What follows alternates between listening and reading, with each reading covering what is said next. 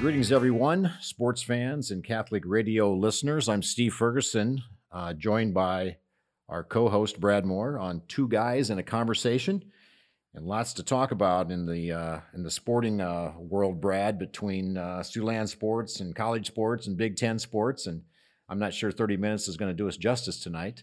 But uh, one thing I want to point out is that uh, we've been uh, advised by our seven or eight listeners to our show so far that we should probably consider a name change. So we'll we'll take calls if uh, if you want to call in and give us some recommendations as what we can call our show. We think that maybe BMO and Fergie's sports extravaganza might be a little over the top. So we're uh, we've had one one uh, name solicitation, water and wine kind of like it. Um, you know, so we're going to take a list and then we'll uh, vote on name change uh, as our shows progress here. So, Brad, East versus Heelan. What a way to kick off Siouxland sports. Um, I was there at the game and I uh, had a chance to spend a little time at halftime in the uh, uh, in the booth with uh, Travis Morgan and Bob Gary, voice of the Crusaders. I know you were busy down in Lincoln watching volleyball, but you had a chance to actually watch the game. And big crowd, 3,500 is what my guess was, and and the rivalry is back. East pulled out a victory. Right. That's what I've always said is that you have to have back and forth victories before it really becomes a rivalry. And uh, it's like Iowa, Nebraska. You know, it's got to go both ways to really make it intense. I thought it was a great game. I thought it was well played uh, by Heelan, especially. I thought that East came up with the big plays when they had to. And it all comes down to, once again, how many games do you see uh, they swing on turnovers and that's what happened friday night? Yeah i totally totally agree with you. I guess the thing that i was really impressed with looking at the east high black raiders was how well they were coached. I thought their special teams play was extremely good and where where Heelan often exploits teams brad is on kick returns and punt returns. We've always been able to have explosive plays off that and, and, and watching the crusaders over the years but the discipline that East showed in coverage, and of course it, it paid off with them with a with a fumble recovery on a on a punt, and uh, and and so I was impressed there. Number one, uh, I was impressed with their competitiveness, um, and so we've got a rivalry now with Coach Webb in his second year, and uh, they had a pretty decent uh, looking offense. an athlete, Caden Jones, six foot two wide receiver, Brad, that apparently has got some D two offers that uh, was a little bit of a, of a matchup uh, problem. Yeah, he was a difference maker. He came down with uh, one of those one on one matchups uh, for a touchdown that uh, really s- swung the momentum in East favor. Well, good good for East to recognize. You know, you got a you got a size match there and to throw it up and see if he can make a play. I also thought Brad in one of the really key moments is that Heelan had East pinned, I believe, about the one yard line. Yeah, the one foot foot line. Almost. And uh, East came up prepared. I, I that was one of the things that stood out to me in in the coaching that they were prepared for that moment. They came up into a unique set. They went to Wildcat and uh, they swung the field position with about a 60 yard run breaking to the outside. Yeah. And uh, that impressed me that they were prepared and knew what they wanted to do in that situation. Yeah, that was key. They flipped the field, and that eventually led to the uh, punt, which uh, was deep in Heelan's territory, which was fumbled. So that really uh, that 60 yard run from the uh, three yard line, I think, on third down, that that was key. Really changed the game. You know, as an old quarterback, Brad, I asked you uh, in an earlier show what you what you would think if Heelan came out in the one back versus two back, and we primarily saw the one back offense, and that means that Brant Hogue was was the the man in charge of that offense, and I really see two things. I saw a quarterback that was very comfortable uh, 31 for 42, Brad. And I really think there's some influence going on from Pat Grace with that young man and, and the way he played. Yeah, and I was really impressed by the receiving corps of Heelan. Seven different receivers with uh, 30 catches. Very impressed. They've got a lot of uh, uh, weapons out there, especially like the Brant Hogue to Cam- Camden Lee hookup. Uh, Camden Lee had 11 receptions, 157 yards, two touchdowns uh, very explosive little duo there. Yeah, and I think what showed the depth was defensive player primarily Michael Rizik came in and they split him out and threw a little uh, hitch to him and he turned the corner and uh, really made a nice big play there uh, that uh, really showed the depth they've got as far as playmakers. You know, on defense, we had talked about and were, uh, you know, alerted to this Kobe Claiborne That guy is unblockable, Brad, and you cannot run at him. And you better have two guys or three guys protecting your quarterback. He is amazing.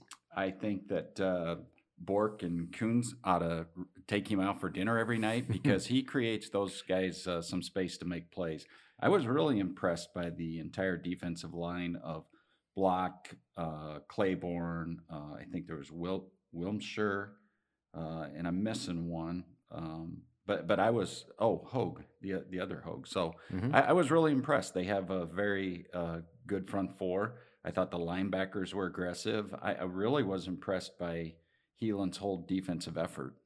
Yeah, they're going to be Heelan's going to be fine. There's no doubt about it. As we uh, as we look at the district, we know it's going to be tough. We know Sergeant Bluff's going to be tough, but I think a lot of questions were answered, Brad, in that game in terms of the makeup of Heelan's team. And you know that's classic Heelan. They're going to get better every week. Roger Jansen, a veteran coach that knows what the heck he's doing, got a great staff, and and you know that kids uh, in that Heelan program are bought in, so they're going to be better every week. Yeah, so here's a little little bright spot, some good news for the Heelan fans and players.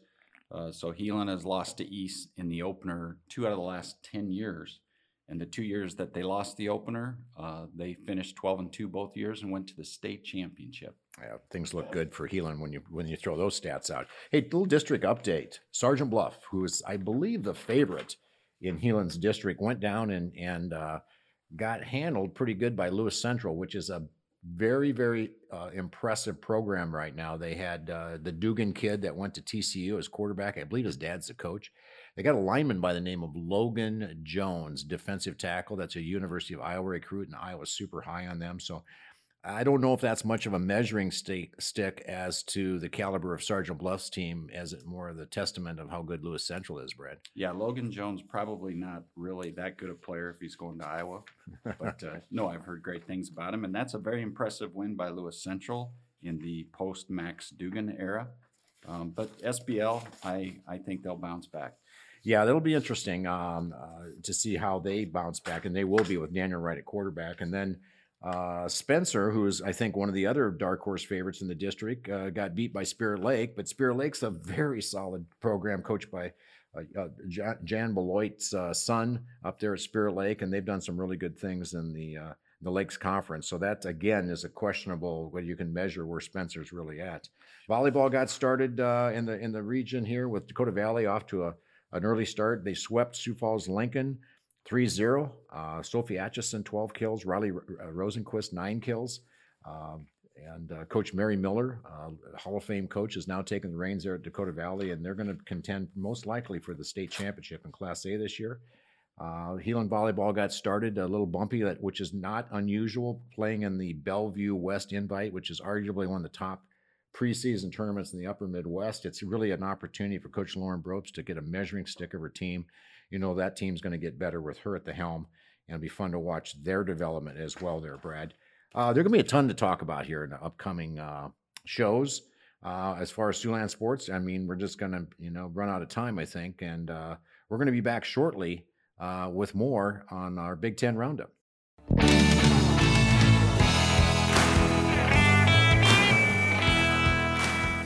Hey, welcome back, everybody. Steve Ferguson, along with our co host Brad Moore, two guys in a conversation.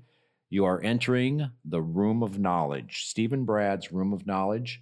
We get to talk about anything sports wise that we like during this part of our show. I think this is probably going to be one of our most enjoyable parts of our show. And, and tonight we're focusing on the Big Ten roundup football wise again. And we, we did this last time. And, and uh, there's plenty to talk about with the opening uh, kickoffs this weekend in Big Ten football. We've sort of made our top six uh, team lists that we want to talk about. We're going to open up talking about Ohio State. Brad said, until you beat Ohio State, they're the team you got to talk about.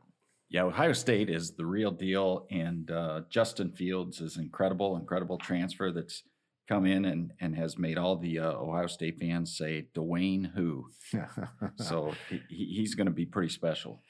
Well, they reload up in that place and they sure look the part. Uh, the team that got all of our attention and was a bit of an unknown going in, maybe, was Wisconsin, our number two ranked team in the Big Ten Roundup. Um, they looked the part, Brad. Jonathan Taylor is incredible, and he did it all. Uh, he's one of the Heisman uh, front runners, and uh, you know they pitched a shutout, forty nine to nothing over South Florida. So they're all I thought they'd be. and on the road. And uh, I think the the recipe right now, if I have to say it, is we got to stop the run if we're going to beat Wisconsin, no doubt about it, and force uh, Coan, the quarterback, to make plays. And I'm not sure that he's got that skill set. Time will tell here in these early games, but uh, man, they look fast on defense, and they're going to be tough to beat. Michigan State, uh, I got them at number three on our list. Brad, minus 73 yards rushing. Uh, I believe it was Tulsa they were playing had. And that's again, Michigan State's always tough. Yeah, Michigan State has always had a great defense. Uh, they were expected to have a great defense this year. Uh, the question was, is were they going to bring anything offensively? And scoring 28 points, that's a lot of offense for Michigan State. And if they continue to score some points, uh, they're going to give Michigan and Ohio State a run in the East. Michigan, our fourth team, and Coach Jim Harbaugh continues to underwhelm me. Um, I, am just not sold. I know they're winning games, but man, when it's a big time game, they have been they've been flat and gotten blown out. Quarterbacks Shea Patterson and McCaffrey, uh, the McCaffrey kid out of the bloodlines out of uh, Colorado. Uh, they running an open, you know, wide open offense, and uh, McCaffrey's a read option. Patterson's just typical, you know, up tempo quarterback. Brad, I'm not sold. Yeah, I know you're not. I, I still think that uh, Michigan is going to contend in the East uh, and push Ohio State. Uh, they only won 40 to 21 over Middle Tennessee. Not very impressive, but uh, they've got a lot of talent back. They're number seven in the country, so uh, I'm not jumping ship yet. Well, since I'm the one that had the uh, the marker in my hand, I put Iowa number five in our Big Ten list over Nebraska. So I get to talk about Iowa next. And um, Iowa, like as you and, and I talked off the off the uh, off the air, Iowa's very Iowa-like. They wore Ohio, uh, Miami of Ohio down. But I was really impressed with a few things. I was impressed with the ability to run the ball on first down. We typically got five yards a rush. That's a big deal for Nate Stanley, Bill action pass. He was 21 for 30, hit nine of his last 10 passes. 10 receivers caught balls. Three different receivers caught touchdown passes. Um, he missed a big throw, a big play throw, Brad, and, and this is what concerns me. Uh, they're playing Nebraska. It's a tie game and they need a big play and they have a wide open receiver he misses them. That's happened to them a few times over the years. And we said that's what's defined him, unfortunately. Uh, he missed uh, Brandon Smith on a, on a big play. But the, the one thing that Robert Smith sort of jumped on him about was this is his, uh, his uh, uh, Achilles heel. But I kind of think it's the Iowa way. I think the safety was coming over the top, Brad, I think it threw the outside shoulder and said, I'm going to throw it to one spot where our guy can make the play. And as an old quarterback, Brad, I think you could probably appreciate that. Um, and uh, so that was the that was the one play that stood out in the game and kind of overlooked how well he was and how efficient he was. Yeah, well, I'll tell you what I do like is Iowa's offensive and defensive lines. I think that they're as solid as we thought they would be. And then the uh, Sargent at running back, he was very solid. He had 65 yards receiving to go with 91 yards rushing. Um, they're all I thought they would be. Very solid at quarterback, solid line plays, and very serviceable uh, running back. Hey, Siouxland Hawks, Landan and Levi Paulsen, fifth year offensive linemen, twins, both started for Iowa. They both played extremely well and uh, looking to start again this week. Um, they're the first set of twins to start for Iowa since the Ellis brothers in the very early '80s. But boy, those guys have been great teammates. Brad, they uh, they talk about the kind of stuff they've done for the Hawkeye football program. Good to see them getting an opportunity to play. All right, one other uh, one other quick thing. Oliver Martin from Iowa, he looked the part uh, coming back to Iowa City in a second play, caught a touchdown pass, and he's going to be a major playmaker for the Hawkeyes because they have to have at least one since Nebraska's got about thirty. So Tell me about your Cornhuskers, Brad. Well, I'm not panicking. They they've got a lot of weapons on offense. Uh, I, I, told this to one of my coworkers uh, the other day about their offensive output. When you have three turnovers and three uh, defensive and special team scores, it takes a lot of possessions away. So. Mm-hmm. So the offensive stats weren't great. Uh, the offense wasn't clicking, but uh, they have playmakers, and you you could tell Wan'Dale Robinson's the real deal, the true freshman uh, out of Kentucky. And then we've got uh, Washington, the running back, that uh, looks like he's going to stay eligible for a while. Uh, Martinez did have a little bit of a down game, but uh, you know I think that uh, he's the real deal as well. Defensively, five takeaways. They looked fantastic, and I think that the defensive line is finally up to Big Ten par. It'd be nice to see you put a black shirt on again, Brad. I haven't seen one in a long time, but yes, that is as an outsider looking at Nebraska. That's a game that they've lost in in, in the last few years. But you know what? A well coached team figures out ways to win games. We know that Nebraska's got a whole different attitude down there and Scott Frost in a T-shirt post game scares everybody in the Big Ten. Yeah, he's he's pretty ripped. That he could probably still go out there and play. well, other Big Ten teams uh, that were in action, you know, Minnesota. You know how we feel about Minnesota. They should have lost. I called it. They should have lost. South Dakota State has momentum, and uh, unfortunately brings in a, a running back for a break and they run a, a, read option and miscommunication fumble. Minnesota gets the gets the ball and scores to pull out a victory against uh, the South Dakota State Jackrabbits. And uh, I, that will, you know, they didn't do anything. Whoever picked them to win the Big Ten West was uh, drinking funny Kool Aid. I think it was a writer from Minneapolis. I'm sure it was. Purdue, love to see them blow a 17 point lead. Uh, they've got some work to do there. Jeff Brohm is a quarterback. Obviously, he's not a defensive guru um, and to blow a lead like that. Illinois, question mark. We'll see. Uh, they didn't play anybody. Rutgers, we'll find out this week against Iowa. Uh, once again, I think they're going to be not be very good. Northwestern, that's the team that worries me. Pat Fitzgerald, old linebacker, and when a kitty gets its tail nipped, they're not fun to play, and I think they'll be tough to beat down the road, uh, Brad because uh, you know they're going to get better. Yeah, typical Northwestern. They uh, tough schedule in the beginning. They go out, they get a loss, uh, they get better. They're smart kids. They're great players. By the time the Big Ten West rolls around, um, they'll be in contention. Well, you all thought we were done talking about Iowa and Nebraska, but there's more for us to talk about in our college sports roundup. Morningside, Briar Cliff coming up, uh, the Big Three, Iowa and Iowa State and a little bit more on the Nebraska Cornhuskers, maybe a little bit of volleyball uh, updates from Brad uh, when we come back. And uh, we'll see you here in just a few minutes back at Two Guys in Conversation.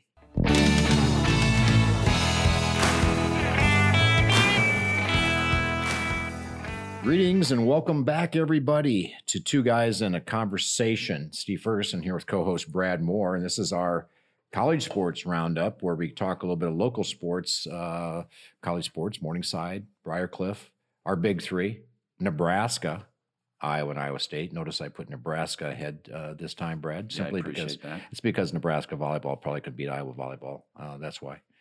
Um, but anyway, we're going to talk a little bit about uh, what's happening and some things that uh, that took place this weekend. I was at the Morningside football game with my 86 year old mom, Ruth, who's a huge sports fan. She came down from Spirit Lake to watch a little Morningside football. Sat in the rain and made it all the way to halftime uh, which was pretty impressive. Um, she did say she was getting pretty wet, and she, when she made the comment, I'm a little worried about getting sick. I had to get her out of there, Brad, and get her some chicken noodle soup. But uh, here's what we saw: Morningside, 80 to nothing winners over St. Francis of Illinois, out of Chicago. St. Francis is uh, had some athletes and had some size, but Morningside came out and stuck it to them. They were ready to play. A bunch of seniors. Their defense is very veteran-like. 35 nothing in the first quarter. Their defense scored two or three times, forced fumbles, and pretty much had St. Francis looking for the bus by the end of the first quarter. Yeah. Do you remember in our first show, you asked me if uh, Morningside could win with defense only? And I said they could, but uh, I think Coach Ryan said, why would we? when Joey Dolincheck goes 23 for 28 quarterback, uh, the heir apparent and uh, now the, the, the the person that's following in the in the footsteps of uh, all all GPAC, all NAI, all American Trenton Solsma. Had a great coming out party, Brad. 23 for 28, 316 was named GPAC Offensive Player of the Week. And in the rain, and this is what I noticed about this young guy. He is accurate. He has got a great arm in the in the mid and short range passing. Uh, they love to throw the ball to running backs, um, and uh, their offense answered the question to me. They look pretty potent, Brad. Yeah, they were impressive uh, all the way around. Um, I did stop uh, the athletic director and ask him what was up with 80 to nothing. And uh, he, he, just grinned and said, uh, There's nothing that we could do to stop that. He said everything was working. And that's that's a true statement as you watch the game. Um, Morningside's loaded. They're, they've got a, great depth. Ryan knows how to recruit. Uh, they're physical. I mean, St. Francis came out on the kickoff and smacked Morningside, and kind of gave the big Chicago thing, and that's where it ended because Morningside just like like a a big boxer, they took a hit and looked at him like, "That's all you got," and then just body punched him right down the field for a touchdown. And uh, and and St. Francis had a, a, very athletic big quarterback and a big slot receiver athletic, but man, uh, Morningside is tough, and uh, they're gonna they're gonna walk through the GPAC, I believe, until that Northwestern game.